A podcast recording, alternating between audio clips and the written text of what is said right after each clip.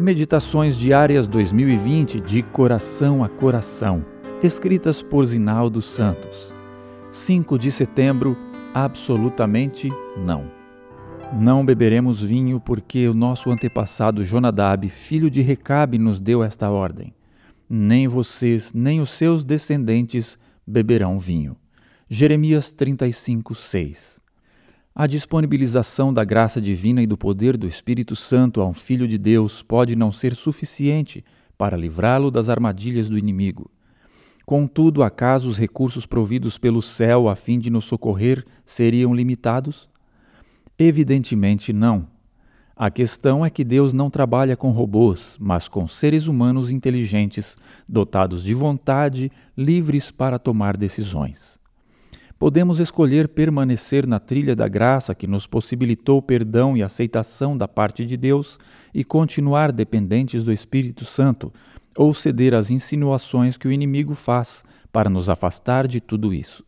Já se disse que o livre-arbítrio é o grande risco a que está sujeito o amor do Pai.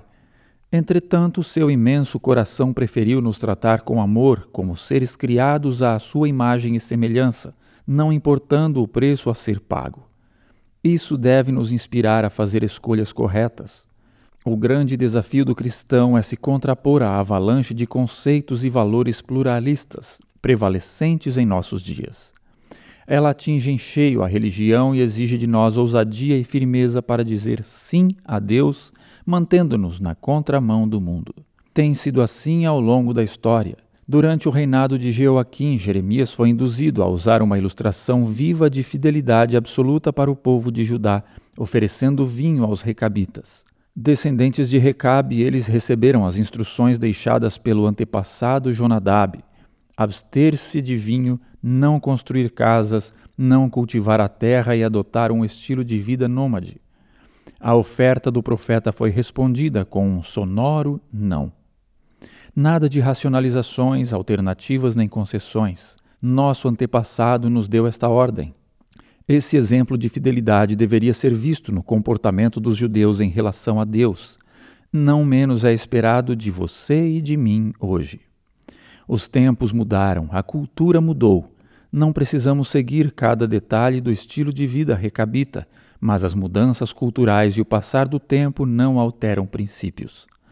O princípio de fidelidade absoluta a Deus transcende os limites de tempo, geografia e cultura. Portanto, o melhor que devemos fazer é não subestimar a sutileza do tentador e suas tentações. Muitas vezes em nosso tempo seremos considerados fora do ritmo em que o mundo se move. Que seja assim.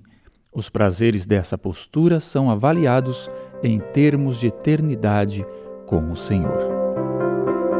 Você pode ouvir gratuitamente a lição da Escola Sabatina em áudio nas principais plataformas digitais. Aproveite, ouça e compartilhe.